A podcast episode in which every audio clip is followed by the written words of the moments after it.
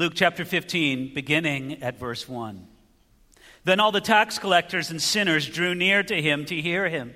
And the Pharisees and scribes complained, saying, This man receives sinners and eats with them. So he spoke to this parable to them, saying, Now notice just the first few verses there, the first few words. What's the situation from which these three amazing parables, which in a sense are one parable in three acts, but where do these parables come from? They come from this situation, verse 1, where it says, Then all the tax collectors and sinners drew near to him to hear him. Jesus was speaking to a large number of people, and for whatever reason, a large proportion of his listeners were notorious sinners. They were tax collectors. And I suppose tax collectors have been in the news lately either. There's any tax collectors here with us this evening? Welcome, tax collectors and sinners. But you know, that, back then, uh, for a lot of different reasons, I mean, I could go into, but you just get the idea.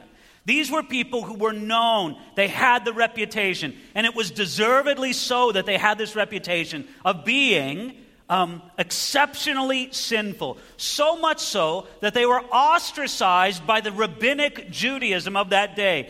It was even written among some of the rabbis of Jesus' day that it was forbidden to associate with such people even to teach them the law. Now, can you imagine such a thing? That, that if one of these peoples, a tax collector or a sinner, notorious sinner, were to come to one of these rabbis and say, Rabbi, would you please teach me the law? What would the rabbi respond? No, I can't get that close to you. I'll have nothing to do with it. And that's why it blew the minds of the religious leaders when all these people flocked to Jesus, and Jesus gladly taught them. Jesus said, Tax collectors and sinners want to come and hear me and they want to receive something from me. That sounds good to me. It was a remarkable thing that Jesus welcomed them. And because, if you notice what it says there, it says in verse 2, they were offended. It says that they complained, the scribes and the Pharisees complained, this man receives sinners and eats with them. And it was all in response to that that it says in verse 3 he spoke this parable to them. Now, again, I just want to emphasize what we're going to follow with in the rest of the chapter are actually three different parables the lost sheep, the lost coin, and the lost son. But in the midst of these three different parables, there's a sense in which they're all one parable expressed in three different ways the seeking after something that's lost. So, ready for this? First, the lost sheep. Verse 4. What man of you, having a hundred sheep, if he loses one of them, does not leave the 99 in the wilderness and go after the one which is lost until he finds it? And when he has found it, he lays it on his shoulders, rejoicing. And when he comes home, he calls together his friends and neighbors, saying to them, Rejoice with me, for I have found my sheep which was lost. I say to you that likewise there will be more joy in heaven over one sinner who repents than over 99 just persons who need no repentance. Now, isn't this a beautiful story here? He has in mind a shepherd, and a shepherd who cares for a number of sheep, a hundred sheep, which, from what I understand, back in those days, it wasn't an exceptionally large flock, nor was it an exceptionally small flock. It was just sort of an average kind of flock of sheep. And the shepherd notices that there's one sheep missing. Now, when did he notice? We don't really know. Some commentators suggest that it was the shepherd's habit to count the sheep every night when they came back into the sheep pen. And so he'd count them one by one. Maybe he's bringing the sheep into the sheep pen and corralling them up for the night when suddenly he notices, whoa, wait, I've got 99 here, not 100. You can imagine him hurriedly doing the counting again. I got to make sure it's 99. I don't know about you, but if it was me, I'd have to count it about 15 times to be confident that it was 99 and not 100. But this was a shepherd. He knew what he was doing, and he came to him, no, there's one missing. I have to go and leave the 99 to go and to seek out the one. Now, I have to say that it does seem strange that a shepherd would endanger 99% of the flock for the sake of 1% of the flock. I mean, if you're a numbers guy, this might be torturing you just a little bit. That doesn't really make sense to me. It's not a calculated, how could that work? And I don't know, the different people offer different suggestions for this. First of all, it might be that there was more than one shepherd. A flock of a hundred sheep might have more than one shepherd. And so maybe it's one of several shepherds, and he says to the other two guys, Hey, I'm going to go out and find the lost sheep. That's possible. Or maybe the sheep were securely up in a pen, and so he didn't have to worry about them. You guys are safe. You guys are secure. You're okay. I got to go out and find the lost one. Or maybe Jesus just wanted to show how radically crazy this shepherd was that he would go out and seek after one lost sheep. Maybe Jesus' whole point, and I don't know, you can just think about it, I'll just throw it out there. Maybe Jesus' whole point was to say, this guy isn't going by the numbers. This guy isn't just doing a strict business like calculation. He loves and cares for every single sheep.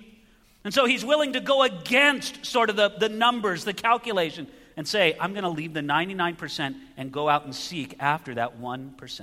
So what does he do? Verse 4 he goes after the one which is lost until he finds it. It's a dedicated search. He's searching over hill and across the valley and around the boulders and down the gullies. He's looking until he finds it. Now, that sheep could never save himself. What's the sheep going to do? Blow a rescue whistle? Send up a signal flare? Send out a radio broadcast? No, the sheep, and particularly, and you've heard this before, I trust you have, you just understand that there's a sense in which sheep are particularly helpless animals.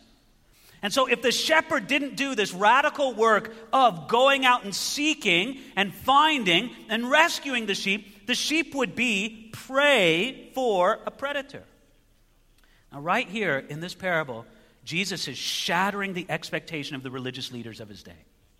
Because many of the rabbis at that time taught that God would receive a sinner who came to him the right way. It's as if God stands glorious in his throne, and God just kind of says, Okay, you sinners, if, if, if you come to me the right way, I will then receive you. Which we would believe is true as well. But you know what is a spin which was absolutely unique compared to the rabbinic Judaism of Jesus' day? The aspect of this that is completely different is the idea that God would actively go out and seek a sinner. That God would be that shepherd who would say, You are a lost sheep. I am going to seek after you until I find you. And I'm not giving up. I'm going to be tenacious in the way that I seek after you. You, each and every individual one of you. And what a beautiful, what a tender thing. And what does he do when he finds it? Verse 5 says, He lays it on his shoulder, right? The sheep is without strength, so he lays it upon his shoulder. And then what does he do? Verses 5, 6, and 7 emphasize it that he comes back and there is rejoicing. I mean, look at the lines. Starting at verse 5, he says, They came back rejoicing. Verse 6 says, Rejoice with me. And in verse 7, Jesus pointed out that there's more joy in heaven over one sinner who repents. The theme is heavy with joy, joy, joy. Why?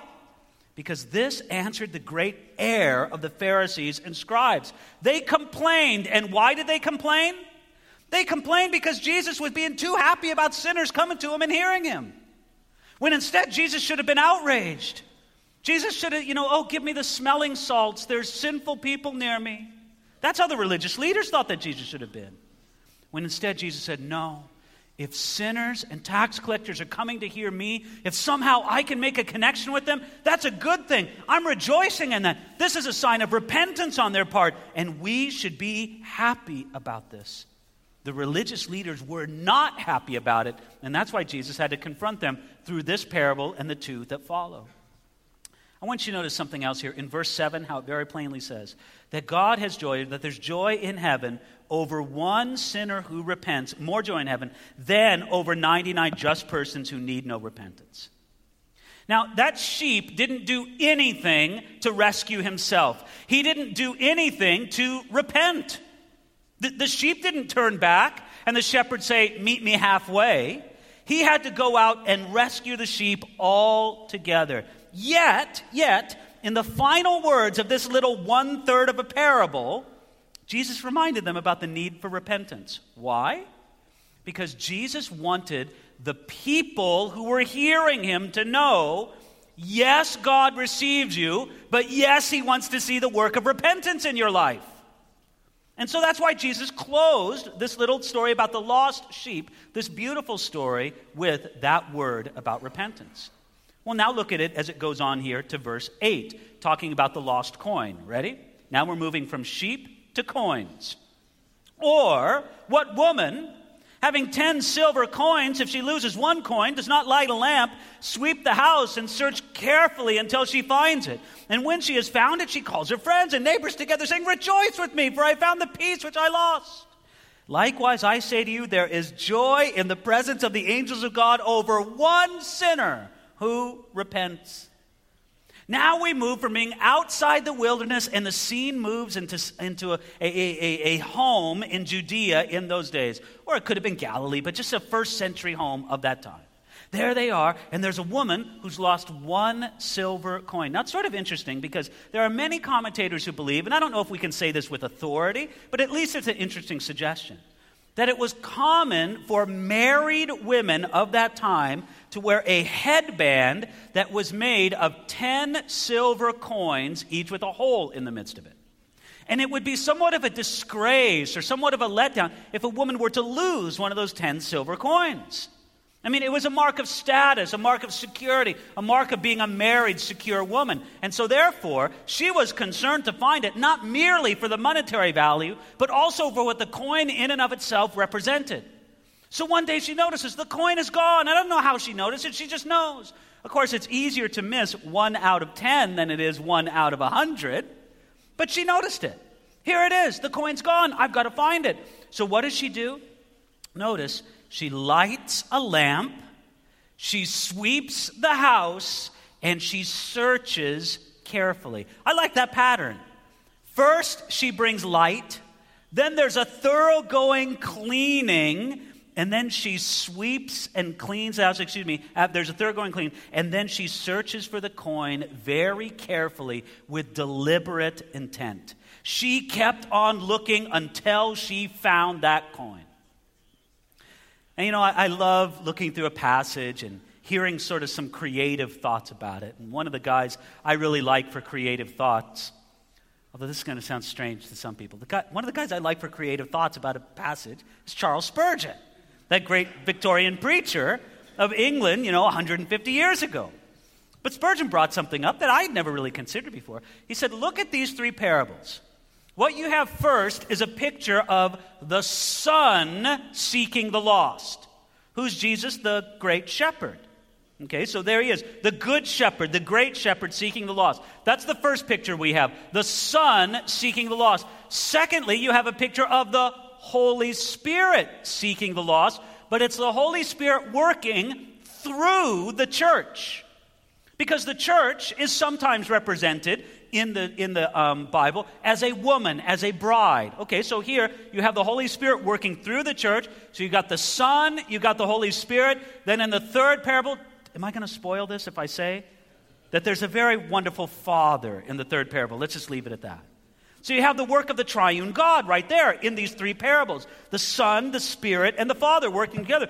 But the Spirit works through the church. And here's the idea the church should be very concerned about seeking after the lost. But look, church, do it like the woman in the parable did it. You want to seek after the lost? First, light a lamp. Bring the light of God's word to people. That's what they need, and that's what we have to deliver. No, I'm not saying neglect basic social action. If you can meet people's needs in a very basic way with medical help or with practical help or with water systems or doing whatever it is that can meet the practical, that's a wonderful thing and can give you an entree. But listen, here's the great news. We can bring them something nobody else can, and that's the Word of God, the light of the Word of God. So that's the first thing we do is bring light. Then what's the next thing we bring? We bring a careful sweeping of the house. Now, please don't you notice this. Where would be the house that you would look for the lost? Well, I, I think this way the Spurgeon analogized it was the church needs to be cleaned up. You want to seek and seek after the lost, church? Get yourself clean. Get yourself right with God. Publish the light of God's word abroad, number one. Secondly, do some clean sweeping amongst yourself. Isn't that a beautiful thought? Hey, church, if you want to seek after the lost, listen, don't neglect the personal purity of your own life, the seriousness of your own holy walk. I think it's just beautiful when there's a community of people who say, We're serious about following you, Jesus. We're serious about the light of your word, and we're serious about sweeping our own house and making it as clean as it possibly can. But then, what was the third thing that the woman did? Not only did she light the lamp, not only did she sweep around, she diligently, she carefully searched. And there, Spurgeon just said, You go after the lost with diligence and with care and with every measure you can. And I just love that picture. That that's how we should be seeking after the lost ourselves. After the same pattern that this woman did, where she lit a lamp, she swept the house, and she searched carefully. But please notice this again how powerful it is that she did it for a single coin. She didn't say, well, one coin, one coin among many, who really cares? She didn't say, no, that coin is valuable to me. Same thing with the shepherd and the sheep. Now listen, the great shepherd in heaven cares about that single sheep. Do I? Do you? You know, sometimes the most blessed work that God can do in our life at a particular moment is to just impress upon our hearts the preciousness of the single soul.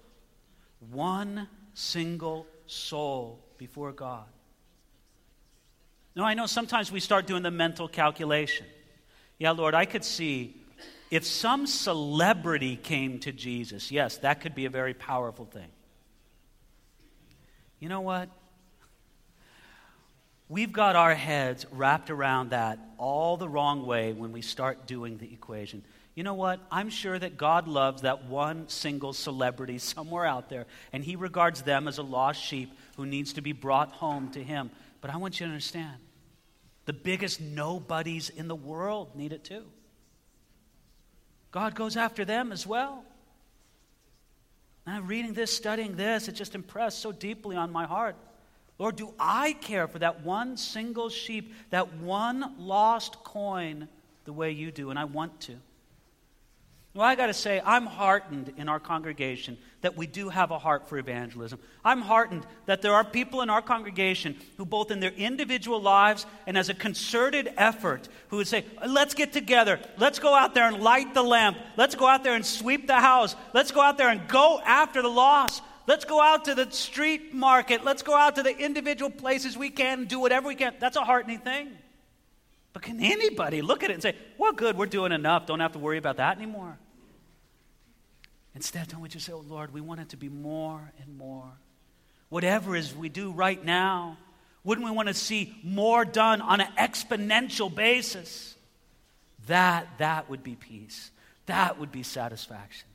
To have this understanding deep in our heart of the value of every soul before God. Now, when she found the coin, what did she say? Again, it's in right there in verse 9. Rejoice with me. She's happy when she finds the coin. What about you, religious leaders? What about you, scribes and Pharisees? You don't seem to be so happy that a multitude is coming to Jesus to hear him. You should have been happy if it was just one sinner. You should have been ecstatic. Instead, there's seemingly dozens or scores or hundreds coming to him, and you're not happy at all. Listen, according to William Barclay, many of the religious people of Jesus' day had an entire different way of thinking. You see, we would say right along with Jesus, I hope we would say it, at least we'd say it in theory. We need to say it with our life, but we would say, yes, there's joy in the presence of God over one sinner who repents. Yes, amen. We would say that. Do you know what some of the rabbis in Jesus' day said? Quote, there will be joy in heaven over one sinner who is obliterated before God. Now, listen, Christians today must be very careful in the way that we live and conduct ourselves that we don't give people the same impression. Look, this is a great danger when we get ourselves involved in cultural and political battles. I am not saying that the church and especially individual Christians should avoid political and cultural battles. No, we need to be engaged. We need to be engaged as people who live in a culture. We need to be engaged as citizens who are part of a political body. But we must understand there is a danger in our cultural and political involvement. And this is what it is. The danger is to simply think that people who we oppose or who oppose us politically or culturally, we regard them as enemies and we're delighted if they perish. We must always guard against that and never give that impression. But you can see how, in the heat of a cultural battle, how, in the heat of a political machination, how all of that can be easily expressed. We got to guard against it. Again, I hope you're hearing me properly. I'm not saying to the Christian church, disengage from culture, disengage from politics. No, no. But be on your guard as you engage. We don't ever want to give the impression we want to win, we want you to lose. And you know what? If you went to hell, it would be just fine with me. No, no, no. We got to have breaking hearts, hearts full of love and compassion even when we make the stands that are appropriate for us to stand in cultural or political arenas. All right, lost sheep, lost son. How about we look at the third one? It's the best one of all. Some people have called this the world's greatest short story, and it's beautiful. I tell you, just studying this, reading this again for this week, I was just touched all over again at the simplicity, the drama, the beauty, the power of this section of God's Word. Let's just drink it in together. Verse 11. Oh, can I caution you just for a moment before I read verse 11? You know this story. Some of you people, you don't know the Bible at all, but you know this story. Okay, can I ask you that you would just ask God for just a little extra measure of grace right here, right now, to just see it with some fresh eyes? Isn't it possible when we go over passages of scripture that's familiar to us, it kind of just sounds like the wah, wah, wah, wah, wah, wah in our ears? You know, I know this, wah, wah, wah, you know? Uh, okay, so let, let's just let that go beyond us say, okay, Lord, just open my eyes all over again just to see the power and the beauty of the story. Verse 11. Then he said, A certain man had two sons, and the younger of them said to his father, Father, give me the portion of goods that falls to me. So he divided to them his livelihood. And not many days after, the younger son gathered all together, journeyed to a far country, and there wasted his possessions with prodigal living. But when he had spent all, there arose a severe famine in the land, and he began to be in want. Then he went and joined himself to a citizen of that country, and he sent him into his feeds, fields to feed swine. And he would gladly have filled his stomach with the pods that the swine ate, and no one gave him anything. A certain man had two sons. Now, in some ways, the dramatic part of this parable deals with the younger of the two sons. And the younger of the two sons is a remarkable story, as we'll see in just as it unfolds before us. But don't you forget the other son. This is a parable about two sons, not just one. So remember that. Two sons, not just one. Okay, what do we know about this son? Well, the younger of the sons came, and verse 12 says that he came to the father and he said, Give me the portion of goods that falls to me. Father, give me. Give me something right here, right now. Now, in those days, it is said that this was permitted. It was permitted for a son to demand his inheritance before his father actually died. It wasn't customary. Normally, the inheritance was only divided after the death of the father, but this wasn't completely unheard of. And so Jesus' listeners go, okay, okay, this is what he did. He asked for this, and it seems kind of cheeky. It's kind of bold for him to ask for it, but okay, I get it. He asked for it, and he receives it. And by the way, isn't it remarkable that the Father gave it to him? Wouldn't it have been justified if the Father would have said, No, I know you, son. You, have got all these bad tendencies in you. If I give you this, you're just going to go out and waste it on prodigal living. By the way, do you even know what prodigal living is? I, okay, I had to look the word up again in the dictionary just for my own sake. Prodigal means more than anything wasteful excess. Just someone who spends unwisely, who just pours it out, who just has this idea of reckless, foolish, extravagant living. Now, the father could have said, No, I know you, son. You're going to go out and do this. But he said, No, son, I'll give it to you.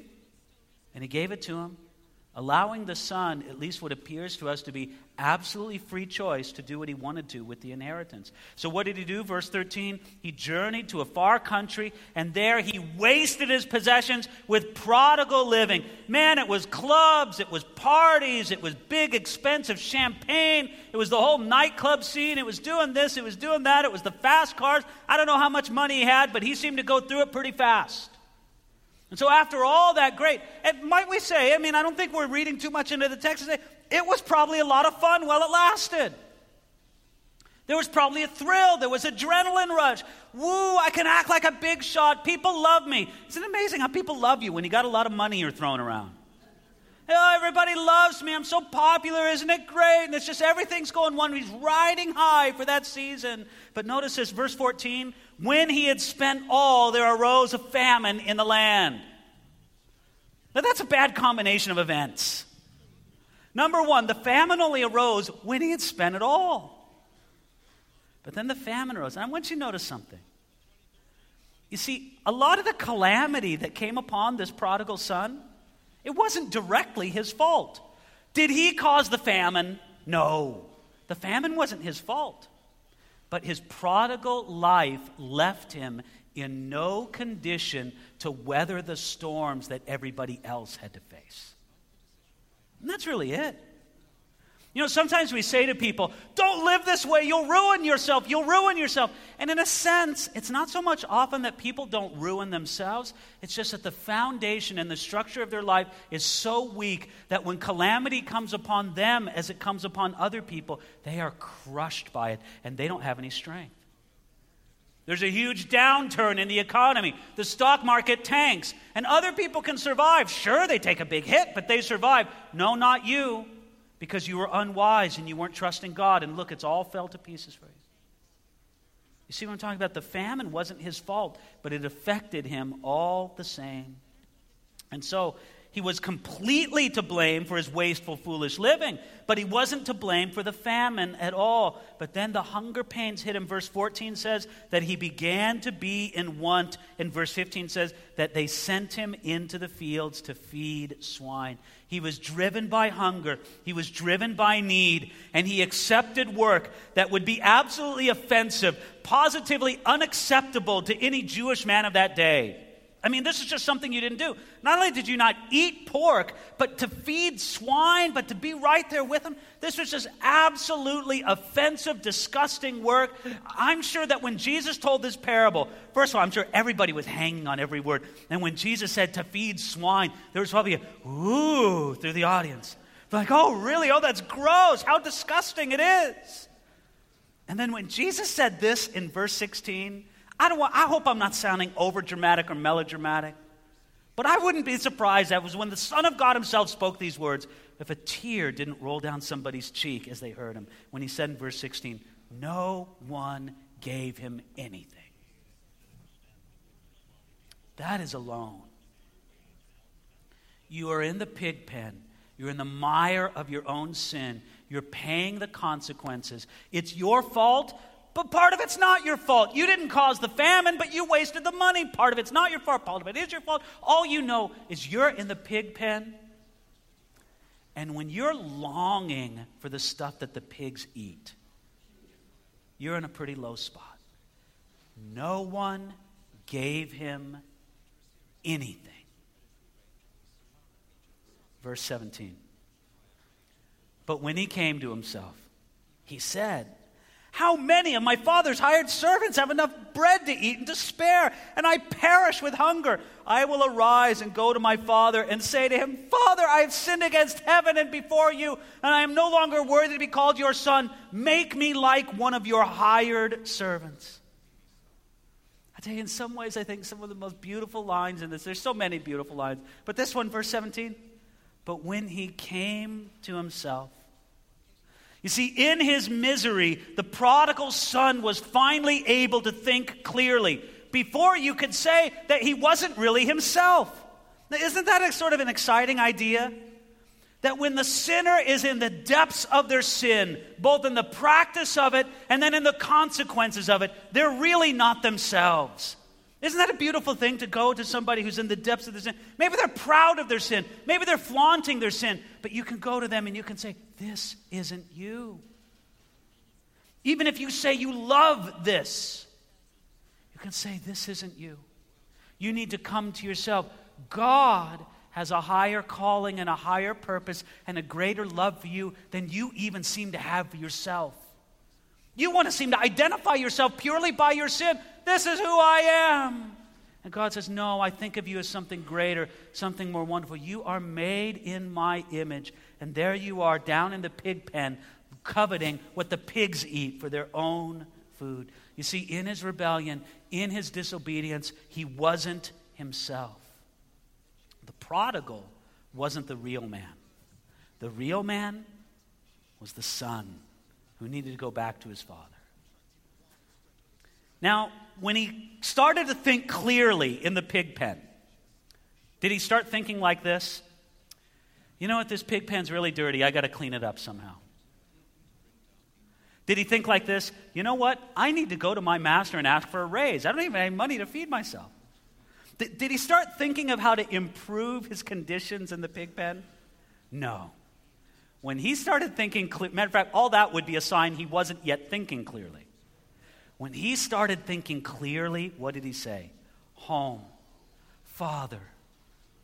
That was the mark of thinking clearly. That was the mark of sanity. And so he says in verse 18, I will arise and go to my father I love that. He didn't say, I'll go to my village. He didn't say, I'll go to my home. He said, I want to go to my Father. And that's where we need to lead people to. First and foremost, not to a church, not to a congregation, not even to a community. First and foremost, we lead them back to their Heavenly Father.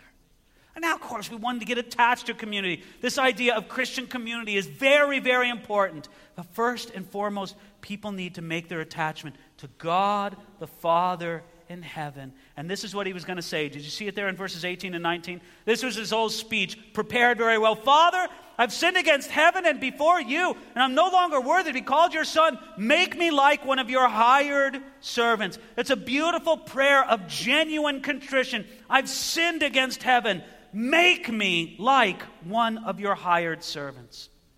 By the way, did you see that phrase in verse 18? I have sinned against heaven and before you. That's a complete change of thinking. Do, do, you think he thought that way when he was living high in his prodigal ways? No. But now he could see it. Now he could see the truth about it. If you were to come to him, Mr. Prodigal, there you are, uh, you know, between the nights at the clubs and the high priced champagne and all the rest. Mr. Prodigal, here you are. Do you think you're sinning against God or man? What would he laugh at you? Sin. What do I care? Come on, man. The party's going on. It's fun. But now he's awakened. Now he realizes it. And he comes back to God or to his father, and he wants to say this Make me like one of your hired servants. Now, please notice the contrast. When he said to God, to, to his father, I should say, Give me, things got bad. There was a complete turnaround when he said this in verse 19 Father, make me like one of your hired servants. Isn't that a beautiful contrast? Now, some people have the first attitude towards God God, give me, give me, give me, give me. Other people have the more proper attitude Lord, make me, make me, make me, transform me, shape me. All right. One other thing I want you to see before we get to sort of the, uh, the sweetest part of the parable. I want you to see this that when he was asking to be simply a hired servant, he was not asking to come into the family. In a household at that time, there were the children, of course, they had status in the family. Then there were the regular slaves. And the regular slaves were actually sort of a part of the family. But then there were the day laborers, the hired servants, and they weren't part of the family at all. He's asking to come in at this level that's not even part of the family, not even one of the servants that's really connected. Okay? Verse 20. And he arose and came to his father. Well, you know what? I just need to stop right there. Verse 20.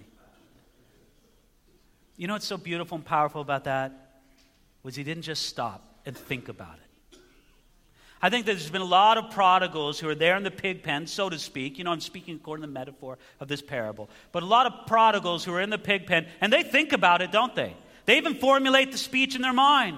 Yes, and they think about repentance, and they think about giving their life to God, and they think about doing exactly what they should do, responding to God in the proper way. And they think about it, and they think about it, and they think about it. But there comes a time where you got to stop thinking about it, and you got to do it. And for some people, that's a very scary jump. They get some comfort from just thinking about it. Sometimes we can replace doing something with just thinking about it. You know, I'm not going to go out and actually help people, but I'm going to think about it. I'm not actually going to go and repent before God and confess my sin before God and man, but you know, I'll think about it. And that doesn't cut it, does it? No, in some ways, the most glorious words of this parable, I think I've said that about three times already.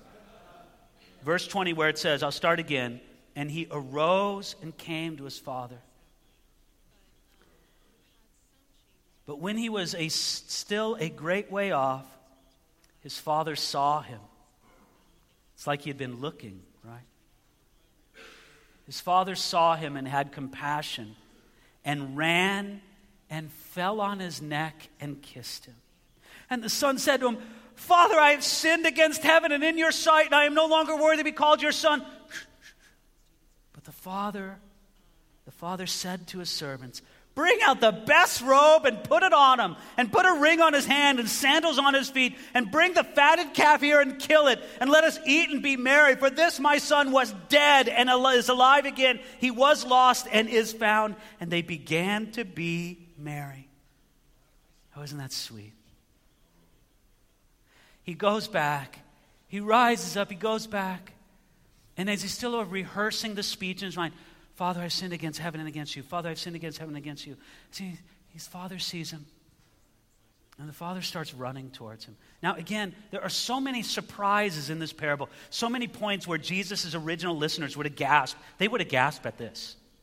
Because the father, who by this time obviously would have been an older man, I don't know, late 40s, 50s, whatever, he'd be an older, distinguished man. Those men in that culture, they did not run. I, I mean, not just because it might be difficult for them physically, but even if you could, it was considered undignified. You just didn't do that. Running was for children. You know, men moved at a leisurely pace, just adult men. That's what you did. And when Jesus said he ran, the audience would have got, he ran. And then when he came, can you imagine how the son felt? He's running out after me. Now, there are some people who think this. And all I can do is offer it as a suggestion. That in the parable, the reason why Jesus said that the Father ran to the Son was because there was such a culture of village identity and pride in that society that that man having disgraced his father having disgraced his family having disgraced his village that man could have been forcibly ejected from the village and prevented from ever coming in. And the father ran out to meet him so that nobody else could drive him away. And when he ran and he met the son, the only thing he could do is fall on his neck and kill him. I, I always laugh when I read that fall on his neck. I think of a wrestling move when I think fall on his neck, but it wasn't. He wrapped his arms around his neck. He kissed him. And by the way, the original is very emphatic he repeatedly kissed him. He wouldn't stop kissing him. And then the son, through his tears, through his blusher, he remembers, I got a speech to repeat, don't I? I got something I got to say. And so he begins to say it through his tears. He says, Father, I've sinned against heaven and against you. And as if the father says, No, shh, shh, shh. Don't say anything. I know you've repented. You've come back. You've demonstrated. You would have never come back unless you've repented. He calls to the servants, Come, bring the best robe. We're going to have a party. We're going to have the most amazing. Bring out the fatted calf, that one that we've been saving for the ultra special occasion. Bring that calf out. We're going to slaughter it, and we're going to have everything. Welcome home, son. I just imagine at the end of verse 24 when Jesus said that, aren't there people weeping listening to him? They're like, that's the most beautiful story I've ever heard in my life. It's just, yes. And can you imagine, especially, especially, who was around him? Listen, the religious leaders, but so many sinners and tax collectors there. And Jesus is speaking to them, and they're like, That's me. That's, I'm the prodigal. I'm the one. And you're saying that the Father wants to welcome me back into his kingdom. The Father wants to bring me into home and wants to receive me as a son, not as a servant. And they're just weeping. They can't believe it. It's so beautiful. It's so powerful. It's so filled with the love of God. And then Jesus paused. A little dramatic embellishment here. I don't know if he did it. He paused. He cleared his throat. And then he talks about the second son. You forgot all about the second son, didn't you? The first son is so captivating, you forget about the second son. So here we go, verse 25. Now his older son was in the field, and he, as he came and drew near to the house, he heard music and dancing. Dancing? What's going on here? So he called one of the servants and asked what these things meant. And he said to him, Your brother has come home, and because he's received him safe and sound, your brother has killed, your father, excuse me, has killed the fatted calf. But he was angry and would not go in. Therefore, his father came out and pleaded with him. So he answered and said to his father, Lo, these many years I've been serving you. I've never transgressed your commandments at any time, and yet you never gave me a young goat that I might make merry with my friends. But as soon as this son of yours came, who has devoured your livelihood with harlots, you killed the fatted calf for him. And he said to him, Son, you are always with me, and all that I have is yours. It was right that we should make merry and be glad, for your brother was dead and is alive again, and was lost and is found. There's the older brother out in the field. He's working.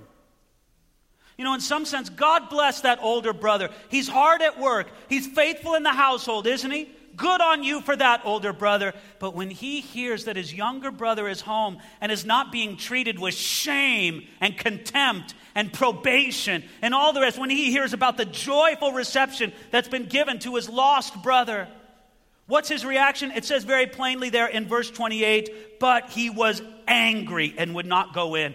I'm angry that he's been received, and I'm going to complain about it. And he says in verse 29 to the father, You have never transgressed, and you never gave me. He was so unappreciative of all that he had. I like what Morrison said about this. He said, Every day, the older brother had his father's company and the blessed society of home. His father's love was around him constantly, and everything that the father had was his. But what does he say to the father? You've never given me anything. So, what does the father do? Verse 28 says, The father came out and pleaded with him. And verse 31 says, Son, you are always with me.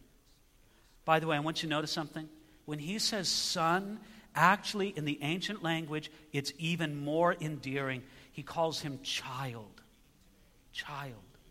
It's a very warm, endearing word. You can just see the tears welling up in the eyes of the father. He's saying, Son, I love you too. Please don't miss this. Please don't miss the love that the father had for the older child.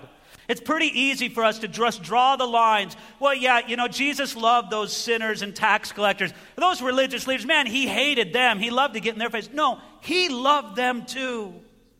And he, the father speaks to the older son with such endearment I love you. I'm always with you. I care about you. But please don't tell me that it's wrong for us to be happy that our son now has been brought home.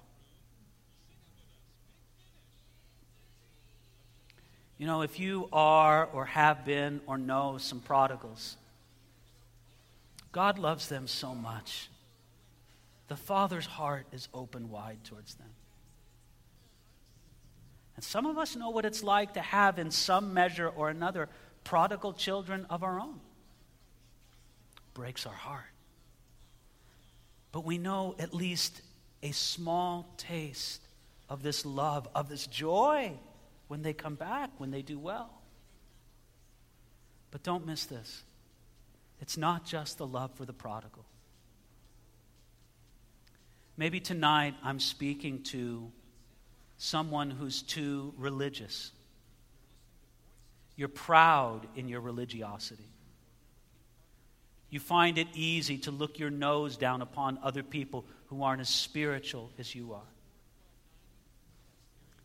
I've got good news for you. The Father loves you too. And the Father looks at you with such a warm embrace and wants to draw you in to his presence as well. Let's all go to the Father's house and enjoy the party. Father, that's my prayer. I'm blown away that you seek the lost. You know, Lord, you would have been justified just to say, All right, here I am, come and find me. But you did so much more. There's not a single person in this room who loves you that you didn't seek them first. And we know it, Jesus. We know that we love you because you first loved us. So, Lord, we pray that you'd fill our hearts. You'd renew our, our fervor, Lord, to go out with your light, to sweep clean among us, and to seek carefully, diligently for all who need you. Thank you for it, Lord, in Jesus' name. Amen.